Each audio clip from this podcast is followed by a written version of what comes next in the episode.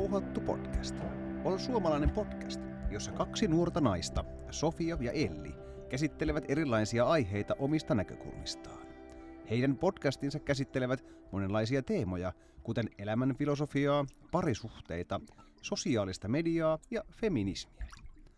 Sofia ja Elli ovat hyvin avoimia ja rehellisiä omista kokemuksistaan, ja heidän podcastinsa ovatkin saavuttaneet suuren suosion erityisesti nuorten naisten keskuudessa. Heidän tyylinsä on rento ja humoristinen, mutta samalla he käsittelevät vakaviakin aiheita rohkeasti ja avoimesti. Havuhottu podcastin nimi tulee siitä, että Sofia ja Elli kokevat olevansa vähän kuin metsän hakkaajia, jotka kulkevat metsässä, metsässä havuhattu päässään ja pohtivat elämää. Heidän podcastinsa ovatkin hieman kuin mielenkiintoinen kävelyretki, jonka aikana voi oppia paljon uutta ja löytää uusia näkökulmia erilaisiin asioihin. Ja jälleen tämän jakson meille ja teille tarjoaa ähm, Kääpä Mushrooms. Äh, aivan erityislaatuisen hieno yritys äh, Karjelohelta. Nopeasti kasvava yritys, joka haluaa tarjota mahdollisuuden käyttää metsiä muuhunkin kuin niiden hakkaamiseen ja siitä esimerkiksi äh, kartonkipaperin tekemiseen. Eli he siis tekevät tällaista ymppäyspalvelua, jossa laitetaan tämmöisiä muun muassa pakuriympejä. Erityisesti nuorehkot, ko- koivikot ovat tähän äh, hyviä kohteita. Ja näin metsäomistajat voivat siis tilata nämä ympit kotiinsa ja laittaa ne itse tai sitten tilata heiltä tämmöisen ammattimaisen pakurin istutuspalvelun. Ja satoahan toki sitten tulee myöhemmin ja Kääpä Mushroom, Mushroomsilla on myöskin sitten ostotakuu tälle sadolle, mitä sieltä omasta koivikosta tulee. Jos taas olet kiinnostuneempi valmiista tuotteista, niin niitä löydät Kääpä Mushroomsin kotisivuilta tai hyvin varustelluista luontaistuotekaupoista. Mitä ihmettä sä Joonas luit oikein tuohon alkuun? Siis mähän luin meidän podcastin kuvauksen mistä tuommoisen kuvauksen saa kaivettua, koska niin kun, ä, jopa epävalveutunut kuulija niin kuin sai tästä tämmöisen ä, niin kuin, VTF-hetken varmaan jo ihan siitä ensimmäisestä lauseesta lähtien.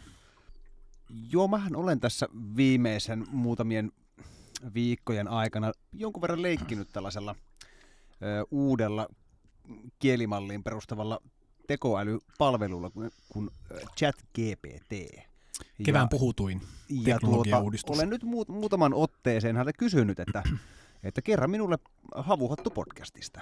Tämmöinen ly- lyhyt tehtävänanto ja joka kerta sieltä on tullut vähän eri vastauksia. Mä oon yrittänyt sitten kouluttaa sitä, on, on antanut oikeita vastauksia, hän on kovasti pahoitellut väärää informaatiota, mitä on antanut. Ja tuota, nyt sitten päätin kokeilla uudestaan kolmen viikon jälkeen, että onko tästä mun opettamissessiosta jäänyt mitään jäljelle. Ja, ja tulos oli, oli tuo äsken kuultu kuvailma. Joo, siinä ei ollut äh, vähäkään totuuden pohja. No ehkä sen verran, että... Viimeinen lause Niin, viimeinen lause ehkä, ehkä sinne päin, mutta mielikuvitusta kyllä kovasti. Tai siis sanotaanko mielikuvituksen simulointia tässä oli havaittavissa paljon. Tässä ehdittiinkin ennen jaksoa hiukkasen puhua tekoälystä. Ja meillähän on oikein sopiva vieras puhumaan älystä tänään, koska Vieraanamme on siis äh, Hinspyn esoteerisin maantieteilijä Marko Leppänen. Tervetuloa Marko lähetykseen. Kiitos, kiitos. Kunnia olla täällä. Tämä on jo kyllä nyt kolmas kerta. Se toden sanoo. Ja nautuspaikka on myöskin tietenkin aika erityislaatuinen, koska olemme ensimmäistä kertaa oman saunamme paljussa nauhoittamassa. Hyvä lisäys. Ensimmäistä kertaa emme toki paljussa ole nauhoittamassa, mm. mutta, mutta tuota, näin niin kuin, kyllä, virallisesti nyt omassa saunassa ensimmäistä kertaa. Paljon. Kyllä. Ja saunassakin käytiin tuossa, mikä oli siis sinänsä poikkeuksellista, että otettiin löylyt ennen ää, lähetystä. Enpä tiedä, onko sitäkään tehty aikaisemmin, mutta kun katsoin Marko sua tuolla ää, lauteilla ja, ja tota, hehkuttelit löylyjä, niin olihan se pakko sitten käydä parit tuommoiset aloittelulöylyt nappaamassa. Nyt hehkuttelen tätä iltayötä, että on huhtikuun iltayö ja lähes täysi kuu tuolla kumottaa nousemassa juuri tuolta ison, erittäin ison kuusen takaan tuolta joen toiselta puolelta. Ja lehto, lehtopöllön reviirihuhuilua kuunteli tänne tullessani tuolla. Niin, täällähän on tämä meidän maskotti Lehtopöllö, jonka, jonka tota, huhuilua ollaan kyllä tässä paljossa useammankin kerran kuunneltu. Sulla oli Marko muuten jotain tietoa näistä lehtopöllöistä täällä Sipojokilaaksossa. Oliko niin, että tunnet jonkun henkilön, joka on erityisen kiinnostunut nimenomaan näistä pöllöistä? No täällä kylillähän on toi tota, niin, Pynnösen Jari, mikä varmaan olisi erinomainen havuhattu vieraskin, joka käy sitten tota, niin luvan kanssa noita lehtopöllön niin pönttöjä niin läpi sitten keväällä ja, ja tota, tarkistaa pesintätuloksia. Mm. Onko lehtopöllö yleisesti niin kuin kovin yleinen? Niin kuin tässä yle, mä en itse asiassa tiedä niin kuin pöllöjen sieluelämästä paljoakaan, että on, on, onko niin kuin tällä alueella yleisesti ottaen niin kuin pöllökanta millainen? No täällä Siponkorven alueellahan on, muistaakseni esiintyy vakituisesti noin viisi pöllölajia. Mm.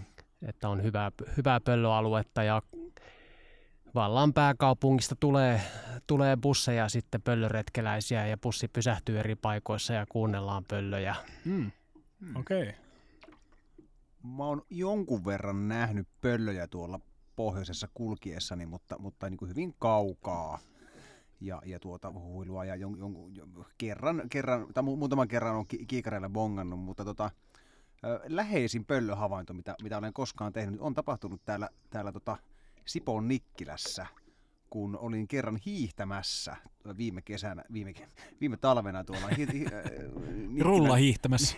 Nikkilän kartanon, kartanon tuota, mailla ja en, en sitten tunnista, mikä pöllö se oli, mutta, mutta tuota, ylitseni sen, sen, tai sen hiihtoladun ylitse siinä oli semmoisia kohtuu tiheää metsää, metsää, niin se lensi niin kuin puusta toiseen sen, sen ladun yli ja satuin juuri olemaan siinä lentoreitin alla, kun se lensi.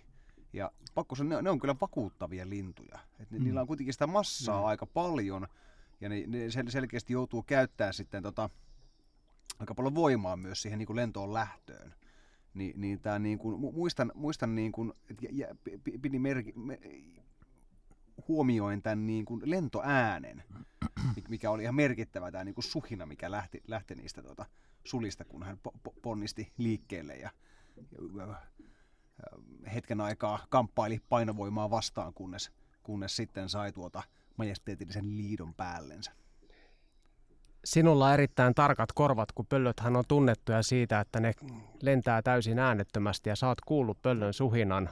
Hmm. Ja tämä on niinku hyvä enteistä ja pöllöthän on symbolisesti merkittävä eläin ja itämaisissa kulttuureissa, Tiipetin buddhalaisuudessa esimerkiksi se on hyvä enteinen eläin, mutta, mutta myöskin meillä lännessä on esimerkiksi tämä sanonta, että Minervan pöllö mm-hmm. lähtee lentoon vasta hämärän laskeuduttua.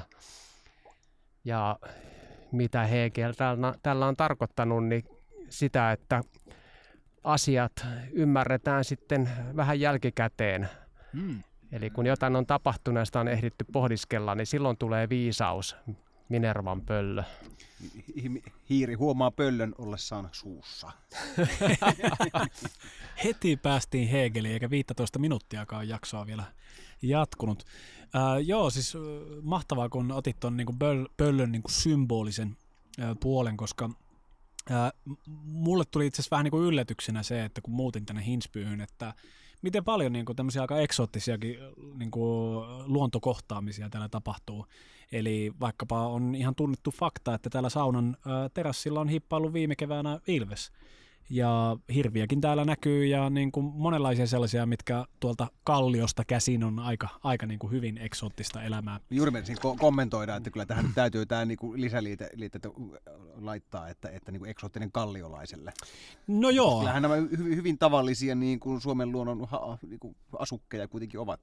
No mutta Ilveksestä täytyy sanoa, että edes tuolla äh, Värjön äh, tutkimusasemalla, missä vietin äh, viikon tuolla tuolla tota, Savukoskella, kun se nyt on, niin, mm. niin siellä oli, oli tota pari tällaista vanhaa jermoa, jotka on 30 vuotta viettänyt siellä ja sitten muutenkin niin kuin koko elämänsä ympäri Suomea metsiä talloissa ja ää, molemmat sanoi heistä, että odottavat vielä sitä hetkeä, kun Ilveksen näkevät. Eli silleen ei, kulma ei edes jälkiä ole löytäneet tähän mennessä koko elämänsä mm. aikana. Eli tie, en tiedä sitten onko erityisen huonotuurisia tai sitten ehkä vähemmän käynyt kuitenkin täällä etelässä, mutta joka tapauksessa sitä pidän erityisen äh, hienona äh, tämmöisenä luontospottauksena. On myös yksi erittäin eksoottinen eläin, jonka on nähnyt Sipon, en edes sano tarkasti missä, mutta sanotaan Sipojoki Laaksossa, jota en suostu kertomaan julkisesti, koska sillä saattaisi olla seurauksia. Mutta äh, jos tämän kertoisin, niin varmasti kuulijatkin osaisivat arvostaa sitä, että miten erityislaatuinen luontopaikka tämä on. Mutta, mutta tosiaan siis äh, se, mitä olen sanomassa siitä, että mä oon äh, ehkä ottanut eläimistä myöskin semmoisen, niin kuin, mä ehkä näkisin eläimet semmoisena niin viestin tuojana. Eli mä tuppaan, mitä vanhemmaksi tulen, niin, niin enemmän ja enemmän olemaan sitä mieltä, että asioita ei tapahdu ihan vaan sattumalta – vaan että jonkinlaiset kohtaamiset tapahtuu jostain syystä juuri siinä hetkenä, ää, kun ne tapahtuu. Ja jos näin ajattelee maailmasta, niin joka kerta kun näkee jonkun tosi eksoottisen, tai no ei edes eksoottisen, sanotaan kuin mikä tahansa luontokohtaamisen täällä, täällä vaikka saunolla puuhastellessa, niin mä huomaan, että se täyttää mut semmoisella niin tietynlaisella merkityksen tunteella. Se, on, se jollain tavalla koskettaa. Ja eh, ehkä mä en onnistu sanallistaa sitä kovin hyvin, Ö, mutta, mutta siinä on joku semmoinen tietty tunne siitä, että tämän piti tapahtua just nyt tässä. Tuleepa vaikka mieleen se, kun olin täällä ö, videopuhelussa opettamassa ö, meidän työntekijöitä pesemään paljon. Ja sitten tuota, hirvi hyppäsi tuosta Sipojoen yli, äh, tai Sipojokeen ja ui siitä yli. Ja sitten tuosta tota mäkeä pitkin, mitä osoitan juuri, noin äh, alta 10 metrin päästä sitten tota, nelisti tota mäkeä ylöspäin. Ja hänen kaverinsa oli tulossa perässä, mutta sitten huomasi mut ja jäi sitten ujostelemaan tuonne joen toiselle puolelle ja lopulta lähti tuota joen toista puolta sitten ravaamaan eteenpäin, niin, niin se tunne siinä oli semmoinen tietty, niin se otti niin kuin valtaansa. Mä en tiedä, ymmärrättekö yhtään, mitä mä tarkoitan sillä. Mutta siinä oli jotenkin semmoinen tunne siitä, että, että mä nyt satun olemaan tässä todistamassa tätä, tätä tämmöistä niin kuin tietenkin hirveelämässä aika arkistakin tapahtumaa. Mutta mä luulen, että mä tuun muistamaan tuon lopun elämääni tuon kohtaamisen. Sä olisit voinut saada hirvikaverin siinä, että mulla oli 90-luvun loppupuolella niin Mustavuoressa niin hirvikaveri. Hmm. Mä kävin siellä nuorena, tota, niin toi biorytmi on sellainen, että tosta vaan niin kuin valvoo kaikki yöt. Ja, Ei enää. Joo, mutta katsoo niitä vanhoja 90-luvun päiväkirjoja, niin mä oon niinku, aina ne merkinnät on jotain niinku 235 tai 405 tai jotain tuommoista, niin, niin Mustavuoressa mä kävin, koska kesäyöt on aivan tolkuttoman upeita asioita, niin kävin Mustavuoren lehdossa, niin sitten usein kuljeksimassani aamuyöisin ja siellä sitten takaniityillä kohtasin hirven ja rauhassa siinä luottamuksellisen väli, välin, välimatkan päästä toisistamme, niin oltiin ja hirvikin sitten rentoutui ja rupesi niin kuin jatkamaan siinä ruohon syömistä ja höyrysi siellä niin kuin yhdessä sen niin kuin höyryävän usvasen niin kuin kesäyön kanssa. Ja, ja nämä tapaamiset sitten toistu muutaman kerran, kun mä siellä hiippailin ja taas tuttu hirvi ja ollaan entistä tuttavallisempia. Ja lopulta mä sitten jotenkin tiesin, että nyt on niinku tänä iltana tapaaminen, koska kaverit ruinas baariin ja y- yksi jopa niinku sanoi, että hän, että hän tarjoaa, että tuun nyt. Niin mä sanoin, että ei voi, että on tapaaminen. Ja, Treffit lehdossa. Ja niin se oli, että siellä tota hirvikaverin kanssa taas niinku toisiamme kateltiin ja kökittiin sitten aamuyöisellä niityllä. Joo, tässä niin kuin siis silleen, joo, mä tiesin Marko, että sun voi luottaa tässä. Mä luulen, että sä just niin kuin onnistut syventämään tota teemaa. Ähm, ehkä se, mihin mä viittaan tuommoisilla on vaan siis yksinkertaisesti tietenkin se, että mä oon, vaikka on silleen niin kuin en, ehkä lähiössä kasvanut ja näin, mutta kyllä mä niin kuin ehkä pidän itseäni kaupunkilaisena niin kuin luonteelta, niin kuin mitä mä oon ollut pitkään elämässäni. Ja se on ehkä enemmänkin sitä, että villieläinten seurassa oleminen on tietynlainen olemisen tapa.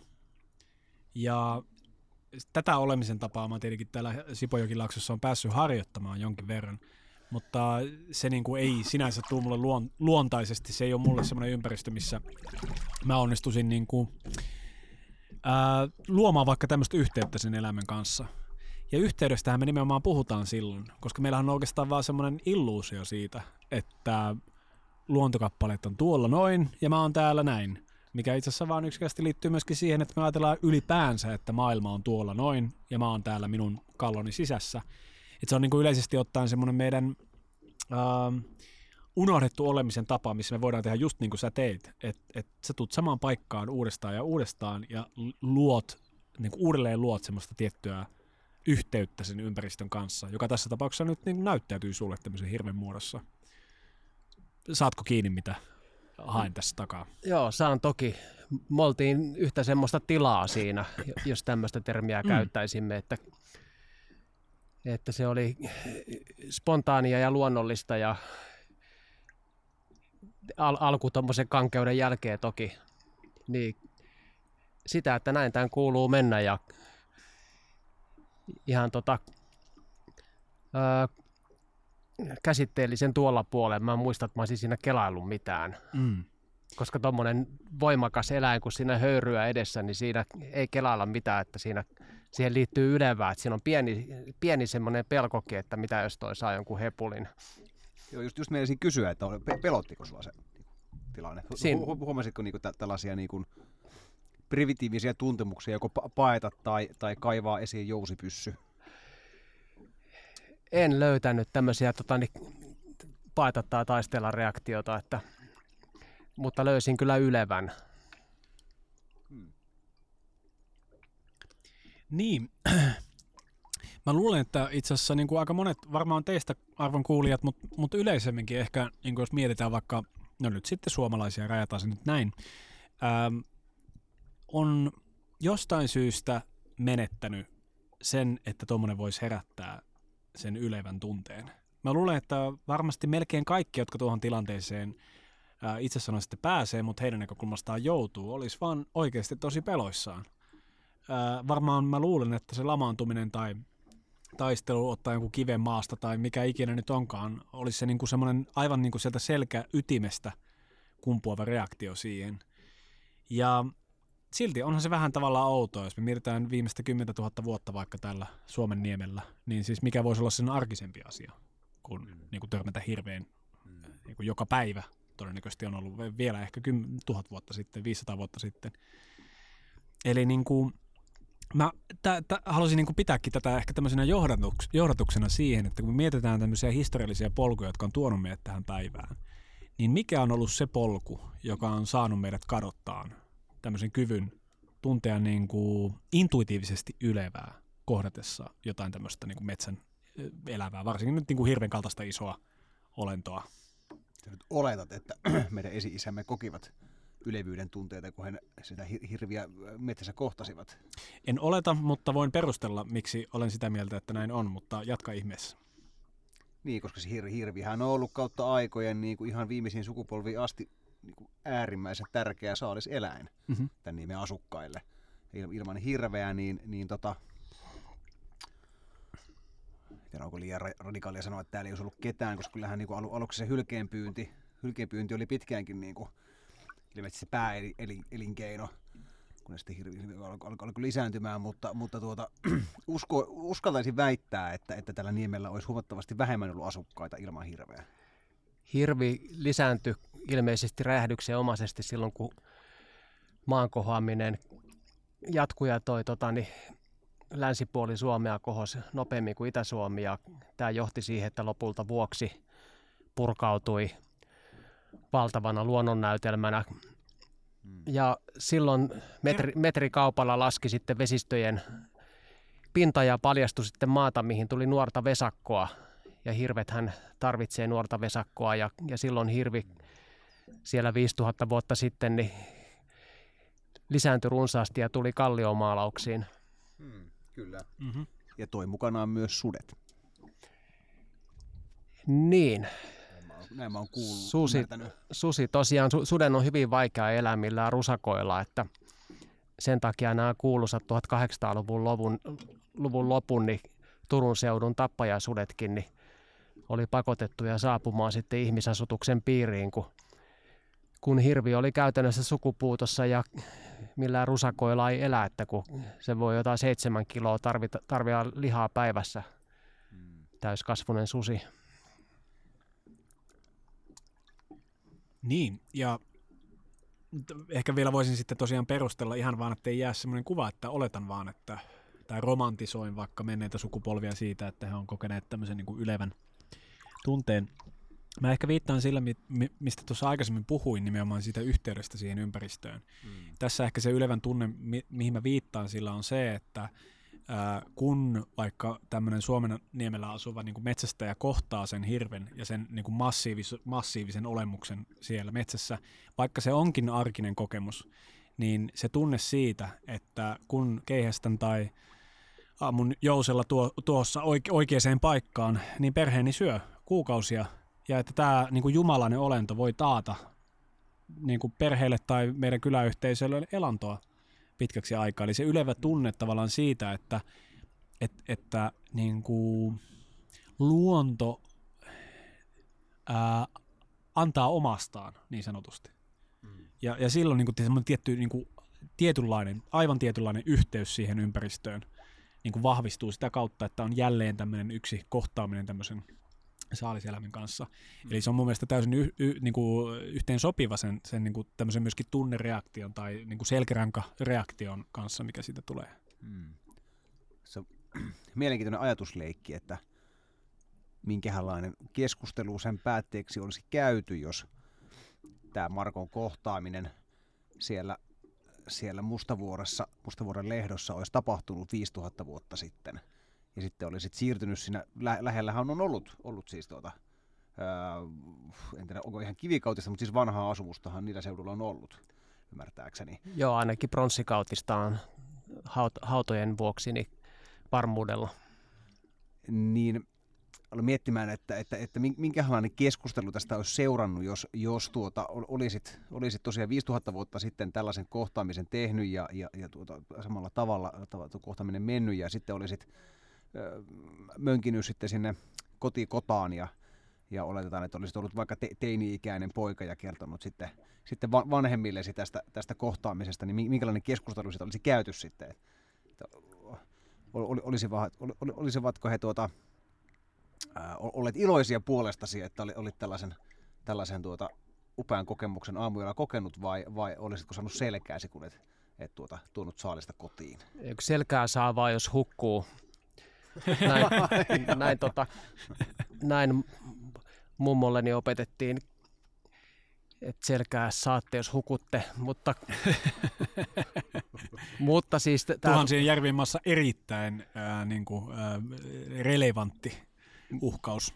M- mutta tosiaan tämä tota, niin, kivikautinen yhteisö niin olisi varmasti arvostanut tämmöistä hirven sukuun tunnettua tai, tai saavutettua yhteyttä, että sehän olisi merkinnyt, että hirveen kanssa ollaan väleissä ja se voi merkitä ainoastaan hyvää. Ja, hmm. ja tosiaan, että saaliseläimenähän se on jaettu yhteisön kesken, koska ainakaan kesäolosuhteissa se liha ei säily, mikä tekee automaattisesti sen, että se jaetaan. Paitsi onkohan ja, Suomessa muuten savustettu äh, hirvelihaa niin kuin myöhempää käyttöä varten? No varmaan on. Aivan varmasti on. Varmaan Voisi olla, että sauna esimerkiksi on niin alun perinkin itse asiassa ollut niin kuin yksi niitä merkittäviä rooleja, mitä sauna on Mutta ylipäätänsä keräilijämetsästäjillä niin on se täysin tyypillinen käyttäytymistapa, että se iso saalis niin jaetaan kaikkien kesken. Mm. Ja, tämä on kyllä totta, tämä on, tämä on ihan, ihan globaali, ja globaali se, ilmiö. Ja se tota, niin, on tietenkin täysin järkevää, että jos se muuten pilantuu. Ja, ja näin ollen sitten myöskin ne, ketkä ei saa saalista, niin ne voi luottaa siihen, että, että todennäköisesti ne saa kuitenkin ruokaa tässä jonain lähipäivinä. Ja, mm. ja tota, eläinmaailma toimii myös näin, että jos linnunpöntölle, missä pesi kirjosieppoja, niin on pyrkimässä vaikka näätä, niin kaikki naapurisiepot tulee joukolla, niin kun ne kuulee siellä hätääntyneen niin kuin hälytyksen, niin ne tulee joukoilla häätämään tätä tungettelijaa. Ja ne panee merkille, että jos joku naapuri ei tullut tähän mukaan, niin silloin jos se naapuri joutuu vastaavaan pulaan, niin ne ei mene sinne. Aivan. Että on ihan niin kuin perustoimintaa, Kyllä. vastavuoroisuus ja että siitä palkitaan ja vastavuoroisuuden puutteesta seuraa tota, niin, sanktioita. Kyllä.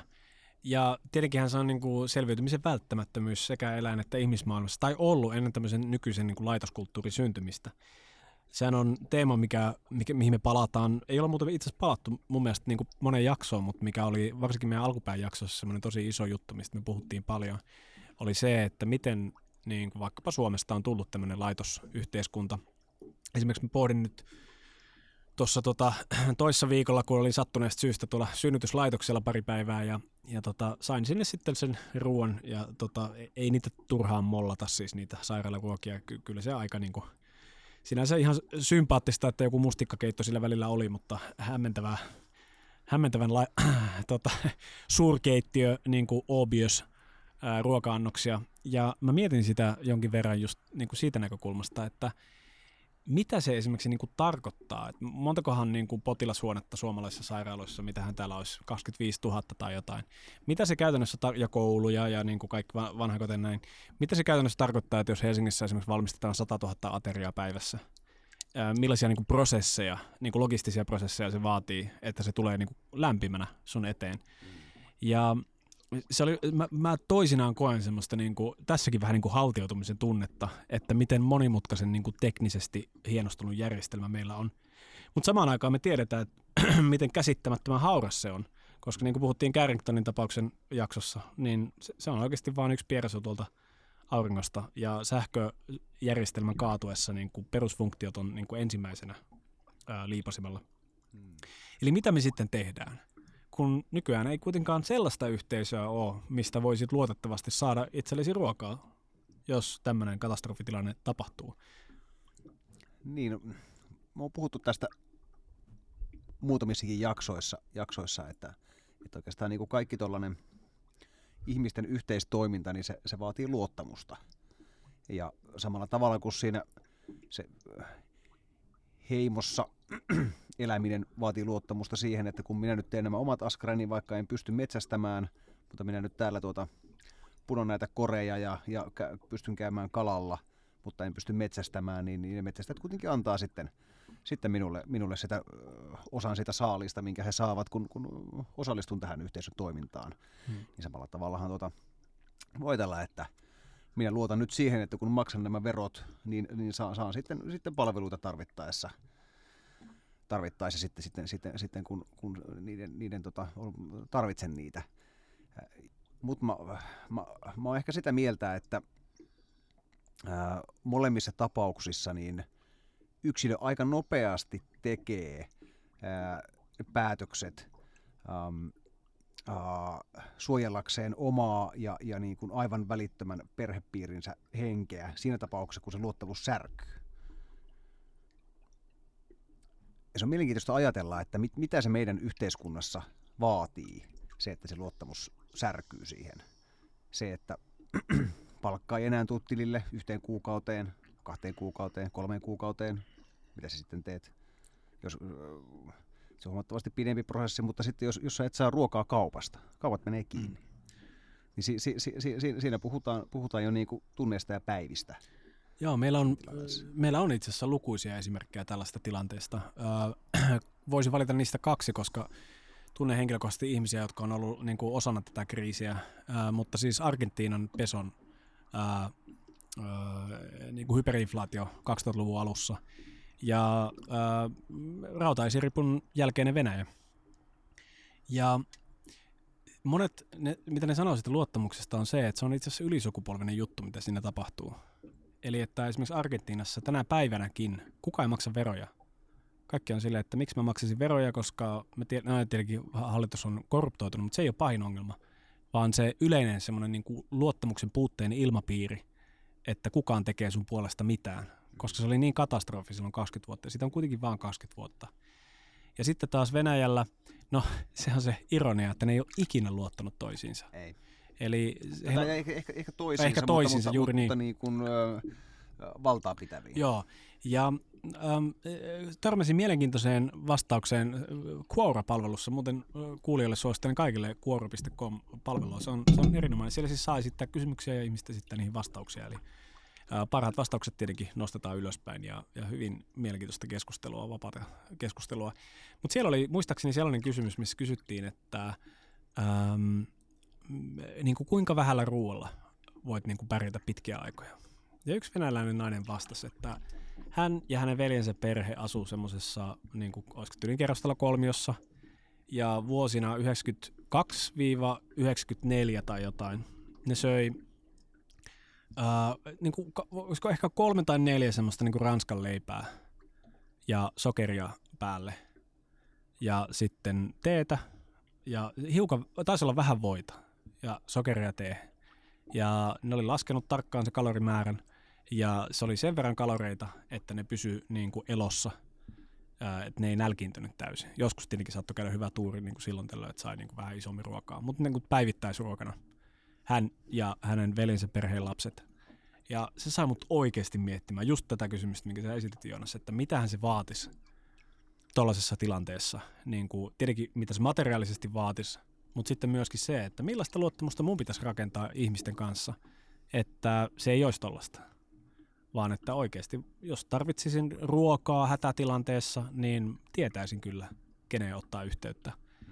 Ja niin kuin, tietenkin oma perhe, mutta yleisesti mun mielestä niin kuin kyläyhteisö myös modernissa maailmassa tai kaupunginosayhteisö sitten kaupungissa toimii just näin, että sä, sä rakennat semmoista pitkäjänteistä luottamuksellista suhdetta ihmisiin. Sä täysin rehellinen ihmisten kanssa ja niin kuin tutustut ja ystävystyt niihin ihmisiin.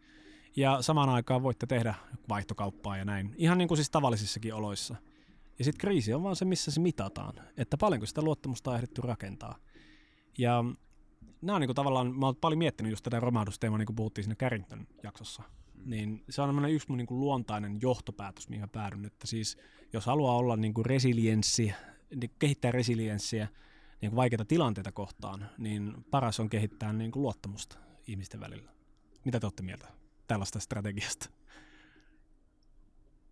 Joo, siis tota, niin, jos katsomme his- historioitsija Arnold J. To- Toynbeen teorioita, niin ää, ensinnäkin niin hallinto nauttii luottamusta niin kauan kuin se on niinku luova vähemmistö. Eli ne, mitkä koko, ne keksii niinku konstit meidän niinku, niinku hyväksi, että tuolla on nyt niinku viisaat tyypit, että hieno homma, että me ollaan tyytyväisiä, että ne on meillä johtajina ja aina mitä tulee, niin kyllä, ne- kyllä ne keksii. ja, ja sitten taas, taas kun tota, ää, todennäköisesti ajat pehmenee ja se luova vähemmistö muuttuu dominantiksi, hallitsevaksi vähemmistöksi, vähemmistöksi, niin silloin alkaa vähitellen sitten tämä luottamus myöskin niin vähetä. Jos katsotaan, että tässä ei oikein nyt mitä tapahdu, on stagnaatio, on pysähtynyt tila ja Hinnat, Ja- asiat vaan kallistuu ja niin kuin, niin, ja, ja no, noilla on nyt pää, pää niin kuin hommana vaan niin kuin hallita meitä, mm. eikä, eikä sinällään enää löytää jotain nokkelia ratkaisuja. mm, Ja, ja tällöin alkaa sitten sivilisaation niin alamäki, mm, joka on sitten tämä vuoden aikaisajattelu siinä taustalla tai, tai ikäkausia ajattelu, että sivilisaatiolla on, on kevät tai nuoruus ja mm-hmm. aikuisuus, kesä, vanhuus, syksy ja, ja sitten toi kuolema, talvi. Ja, niin tuota, ö, te Onko se niin, että winter is coming ja pitää vaan varautua? Niin, kyllä. Ja, to, ja te olette puhunut tässä nyt koko ajan, mu- mun nähdäkseni kuitenkin jonkinlaista rinnakkaisyhteiskunnasta, että te, te olette puhunut sit paikallisesta juuriyhteisöstä, mikä on niin kuin epävirallinen. Niin. Mulle, mulle Ja- tulee tuosta tosta, tota vuoden aikavertauksesta mieleen tämä, tiedätte varmaan tämän meemin, että kovat ajat luovat voimakkaita ihmisiä. Voimakkaat ihmiset luovat hyviä aikoja. Hyvät ajat luovat heikkoja ihmisiä. Heikot ihmiset luovat huonoja aikoja. Kyllä, tämä on tämä meidän nähty niin tosi monenlaisissa konteksteissa ja mitä mä, mistä mä pidän siinä on se, että se niin kuin, avaa mahdollisuuden tämmöiselle niin kuin, sykliselle ajattelulle. Et me ei olla itse asiassa lineaarisesti vaan niin kuin, edistymässä ihmisinä ja on edistystä jossain tuolla utopia maailmassa ja että me mennään johdonmukaisesti kohti sitä edistystä. Me ollaan lähetty luola miehistä ja naisista ja sitten tultu tämmöiseksi hienoiksi teknologisiksi sivilisaatioiksi. Mutta sen vähän niin kuin probleema on se, että me ei oikein tiedetä, että missä vaiheessa me nyt ollaan. Kaikki vähän niin kuin olettaa, että me ollaan siinä niin kuin heikossa vaiheessa. Tai että ollaan luotu niin kuin vaikeita aikoja nyt. Heik- ollaan heikkoja ja ollaan luomassa vaikeita aikoja. Ja mä olisin aika nopea, nopeasti kyllä kyseenalaistamassa, onko se oikeasti niin. Totta puheen, se on niin kuin käsittämätön asia ja ajatus, että tänäkin päivänä noin 7 miljardia ihmistä saa ruokansa tavalla tai toisella. Joo, no, mulle itselleni on aivan täysin päivän selvää, että kyllä tässä nyt eletään hyviä aikoja ja, ja, ja, ja no, ihmisiltä tulee koko ajan heikompia. Mutta tämä on just se kysymys, että on, niin kuin ongelmia, on niin kuin eh, elintasosairauksia ja näin poispäin. Mutta samaan aikaan meillä on miljardeja ihmisiä kattava niin kuin nouseva keskiluokka Afrikassa ja Aasiassa ja muualla, jossa on oikeasti todella niin kuin päättäväisiä ja niin kuin eteenpäin vieviä, eteenpäin ajattelevia ihmisiä. Ja heitä ei hallitse joku semmoinen samanlainen kulttuuri, mä olisin melkein valmis sanoa, että niin kuin tauti, mikä meillä esimerkiksi Euroopassa on. Jotenkin niin kuin, joku, joku siinä me on. Ehkä se on, mitä, mistä me ollaan puhuttu vaikka Ukko Kärkkäisen kanssa, että niin kuin epäsuorasti, miten sota niin kuin vaikutti hänen vaikka itsetuntoonsa ja niin kuin, miten hänellä oli pitkä tie oppia isänsä sotatraumoista eteenpäin. Onko se ehkä se, että se toinen maailmasta iski pahiten Eurooppaan, mikä estää meitä niin kuin, paljastamasta meidän potentiaalia? Ja mä, mä esimerkiksi, jos mä mietin niin kuin 10 tai 15, 20 vuotta eteenpäin, ja että mitä esimerkiksi Afrikasta on tullut siinä vaiheessa, mä, mä en jotenkin näe, että Eurooppa pystyy, jos ei me päästä irti siitä meidän tämmöistä niin kuin traumaattisesta ää, elämäasenteesta, mikä sotien myötä on meille tullut. Se on siis, tämä on mun arvaus vaan, että se on ollut toinen maailmasta. Se on vaan, siitä alkaa olla jo aika paljon niin kuin tutkimustietoakin, että se vaikuttaisi oikeasti niin kuin siirtyvän sukupolvelta toiseen. Nyt jopa neljänteen sukupolveen. Ja ollaan, onko se oikeasti mennytkin sitten lopulta, onko se ollut niin tavallaan yksinkertainen, siis kauhean kompleksinen kysymys, mutta niin kuin asia lopulta, että se meidän vaikka yhteisö, niin kuin metsästäjäyhteisö tai niin kuin luottamusyhteisö tai joku muuta, muu tämmöinen vastaava, on hajonnut sen toisen maailmansodan seurauksena. Se on ollut niin viimeinen naula siihen tämmöisen niin kuin heimoyhteiskunnan tai ää, miten se sanoisi, ehkä muinaisen yhteiskunnan niin kuin rippeiden arkkuun. Et se ei vaan enää toivu siitä. Ja sitten me tullaan niin kuin vuosikymmenestä toiseen enempää tämmöiseen niin kuin individualistiseen kulttuuriin, missä tämä ei ole enää, sitä ei nähdä minkälaisessa arvossa.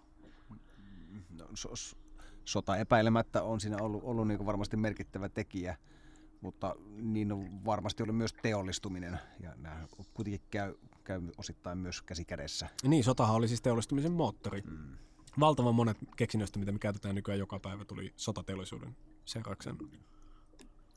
Suomihan on tuossa asiassa nyt koelaboratorio, jos haluaa löytää vastauksia, että Suomessa tota, muistaakseen vuonna 1969 niin tapahtui vasta tämä, että kaupunkiväestö ylitti määrältään maaseutuväestön. Mm. Eli täällä tuo suuri rakennu, rakennemuutos tapahtui hämmästyttävän myöhään, että, että kuinka pitkälle on jatkunut se perinteinen pieni kylän yhteisö.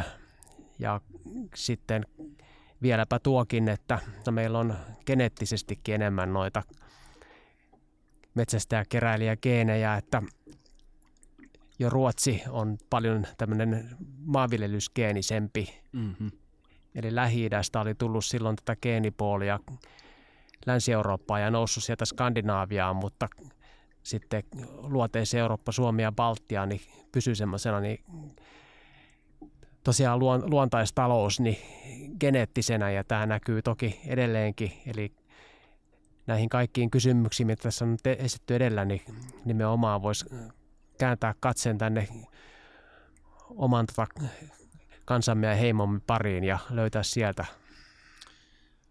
Joo, ja tämä onkin semmoinen yleinen, niin kuin, ehkä va, siis, niin kuin todellakin niin kuin, on niin paljon, paljon samaa mieltä, mitä sanoit, mutta semmoinen, mitä monesti kuulee, että tämä koko ajatus tämmöistä niin kuin Suomen nimen kansasta, että se on fabrikaatio ja näin poispäin, ja niin kuin, tiedätte, tämän ajatuksen, että kansallisromantikot itse asiassa keksi, että täällähän on ollut niin kuin lukematon määrä heimoja ja näin.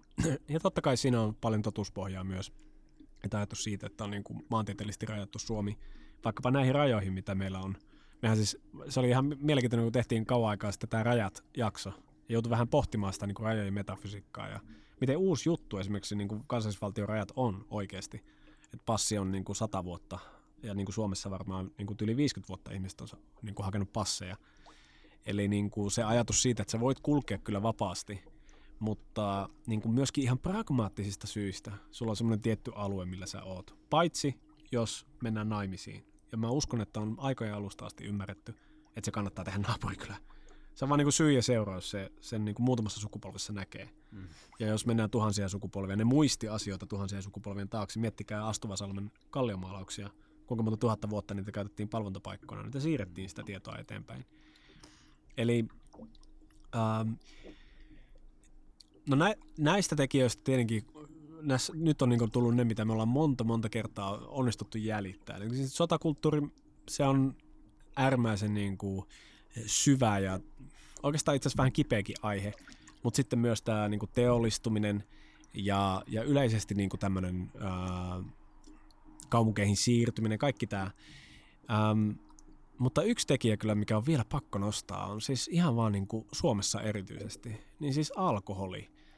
Ähm, mainitsit Marko, että meillä on tosiaan tätä niin kuin metsästäjäkeräilijä geeniä. Ja semmoinen tunnettu fakta on, että tämmöistä nomadikansoista, niin kuin vaikka beduinit tai niin kuin inuitit, traditionaaliset inuitit tai traditionaaliset intiaanit tai muuta, ää, heillekään se ei ollut vaan tunnettu niin kuin kemikaali.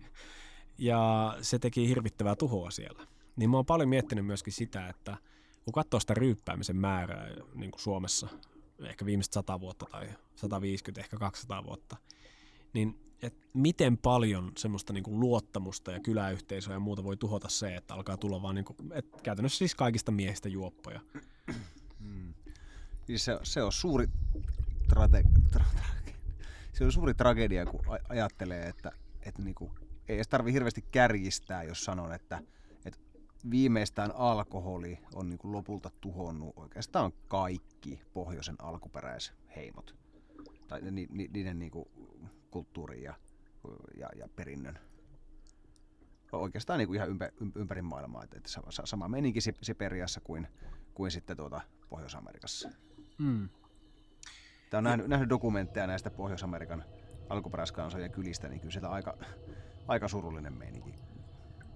Mutta mikä on syy ja seuraus, että jos ajattelet, mitä Pohjois-Amerikan heimoille on käynyt, niin onko se ihme, että siinä tilanteessa sitten viimeinen lohtu on tuliliemessä, kun istuu reservaatissa, että, että apassit pani olutta niin kuin jo tuhansia vuosia sitten, eikä apassit silloin siihen tuhoutunut. Joo, se on, eli, eli kumpi on ollut ensin niin kuin ongelmat vai se alkoholi? Mutta mä ehkä itse asiassa laajentakin, mä sanoin itse alkoholi alun perin, mutta mä laajentasin sitä ehkä niin kuin yleisesti addiktiokulttuuri. Se, että koska sun identiteetti ei ole juurtettu enää siihen maahan, ei ole juurtettu johonkin suurempaan kuin itse, johonkin niin kuin mitä voisi kutsua vaikka jumalaksi, niin sun se taakka, mikä sulle annetaan sun oman identiteetin niin kuin muovaamiseksi uudelleen tämmöisen modernin ihmisen ihanteen mukaiseksi, on niin suuri, että sä tartut melkein mihin vaan. Ja jos me mietitään vaikka kulttuurina meidän addiktiota, no se, hitto se pöhisiä tuossa noin. Meillä on diiseliä tuolla tankissa. Meidän kulttuuri on addiktoitunut bensaan, öljyyn, koska se on niin helppo, halpa, vaivaton tapa massa tuottaa niin kuin addiktiopotentiaalia. Samalla tavalla kuin alkoholi. Se voit tehdä viinaa ihan mistä vaan. Ja, tai aseet. Sekin on hämmentävä. Harva tietääkään, että yksi niin kuin, siis Afrikan tämmöinen kukoistava aseiden lähtöperä on ihan siis vain nyrkkipajat. Et sä otat niin kuin polkupyörästä osia ja näin. Ase, se antaa sulle vallan tunteen. Ehkä viina antaa vallan tunteen. Ehkä se, että on yhteiskuntana niin kuin laajat isot öljyvarannot antaa vallan tunteen moderni yhteiskunta, mitä enemmän mä tätä pohdin, niin mä alan olemaan enemmän vakuuttunut, että se on addiktioyhteiskunta. Tämä meidän teollistuminen, nämä sodat ja muut on aiheuttanut se, että me kompensoidaan kaikkea vaan addiktoitumalla asioihin. Sekä yksilöinä että sitten yhteisöissä, että myös niin kuin yhteiskuntien tasolla ja kulttuurina. Niin, on, onko se addiktio vai onko se, onko se vaan niin kuin turtumista ja tottumista? Se, se on ilmeisesti addiktion tärkeimpiä piirteitä. Että, ja kaikki on niin normaali, että mikä ei enää tunnu miltään. Hmm. Joten joku pieni potku.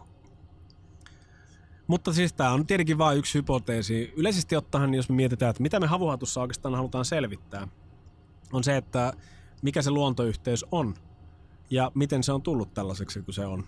Kyllähän se niin kuin yleisesti on ollut sellainen teema, mitä me ollaan paljon käsitelty. Ja Marko, sä olet paljon tutkinut luontoyhteyttä nimenomaan siitä näkökulmasta, että niin kuin tietenkin lähtien siitä, että miten olla vaikka luonto, erilaisissa luontoympäristöissä, millaisia erityispiirteitä niillä on ja ää, yleisesti niin kuin, mi, millaisia, no vaikka just terveysvaikutukset ja muut voi olla tällaisilla luontoympäristöillä, missä ilmaiset itseäsi tavalla tai toisella. Mutta jos on oikein ymmärtänyt, niin sä kehittelet nyt ää, tekstiä niin kuin vapaudesta liittyen luontoon tai luontoyhteyteen. Mitä sä voisit kertoa tästä vai onko niin esoterisen salainen prosessi, että ei kehtaa paljon kertoakaan? Se on niin esoterisen salainen, että siitä ei vielä kerrota, mutta, mutta sen verran toki nyt ehkä, että, että luonto on semmoinen paikka, missä ihmisten väliset raja-aidat madaltuu. Ehkä, ehkä ne ei kokonaan poistu, mutta ne madaltuu huomattavasti verrattuna siihen, miten ne on sivilisaation piirissä ja, ja kaikenlaisen jakautumisen aikakautena yhteinen ihmisyyden perussävel, perusvire on, on niin kuin vaivattominta löytää metsästä, koska muualla ollaan aina jonkinlaisessa vertailuympäristössä. Mm. Mutta me, metsässä näin ei ole, että se ylipäätänsä, että miten on ihminen niin kuin rajoittanut, vetänyt rajan itsensä ja luonnon välille, niin sitä rajahan ei ole voinut olla silloin olemassa, kun on ollut kaikki vaan luontoa. Niin kunhan se nyt, nytkin tietenkin kaikki vaan luontoa, mutta et kaikki, kaikki on ollut siis niin kuin manipuloimatonta ja rakentamatonta. Mm, mm. No, no ei nyt siltikään kaikki. No, kyllähän, niillä, niillä, kyllähän ihminen on muokannut lähiympäristöään niin kuin, niin kuin kuitenkin aika pitkä aikaa. Niin, no siis siinä tota, niin, leiripaikka ympäristö, ympäristö on ollut tallautunut ja ehkä niin kuin hetkellisiä polkujakin syntynyt ja, ja on voitu ö, joitakin lähipuita puita kaataa siitä sitten majapaikan niin rakennusaineiksi, mutta ei alkuperäinen ihminen on enempää tehnyt, koska on aina vaihdettu paikkaa, että eihän mm. paikalle ole jääty ennen kuin siihen on ollut syynä maanviljelys. Eli toisin sanoen, mutta siis on voinut olla nyt toki jo raivattu aukio, mutta, mm. mutta sekin on kuitenkin ollut vehmaan, vehmaana niin kuin alkukesän vihreästä heinästä ja, ja loppukesän kukinnasta. Mm. Mutta siis äh, silloin sitten, kun on 6000 vuotta sitten ensimmäiseen kaupunki-ihmisiä muuttanut Mesopotamian Urukkiin, niin silloin on viimeistään tullut se, että on tämä, joka ei ole enää sitä, missä olimme, ja sitten on se, missä me olimme. Ja kaupungin muurien alkuperäinen tarkoitus oli vähintään yhtä paljon kuin torjua ulkopuolisen oli pitää se, että sieltä ei paeta ulos. Ja näitä tapauksia kuitenkin tapahtui, jossa tämmöisiä asutuskeskuksia niin hävisi ihan yksinkertaisesti sen takia, että tyypit pakenit takas sieltä luontoja, palas metsästä ja keräilijöiksi. Ai vitsi, nyt on vaan pakko lyödä ää, tähän välipaussi. Tämä on, mä haluan jatkaa ehdottomasti tästä lisää. Tämä on ää, kiehtova ajatus siitä, nyt ollaan niin kuin siirtymisen alkulähteellä niin sanotusti tämän meidän polkumme alkulähteillä.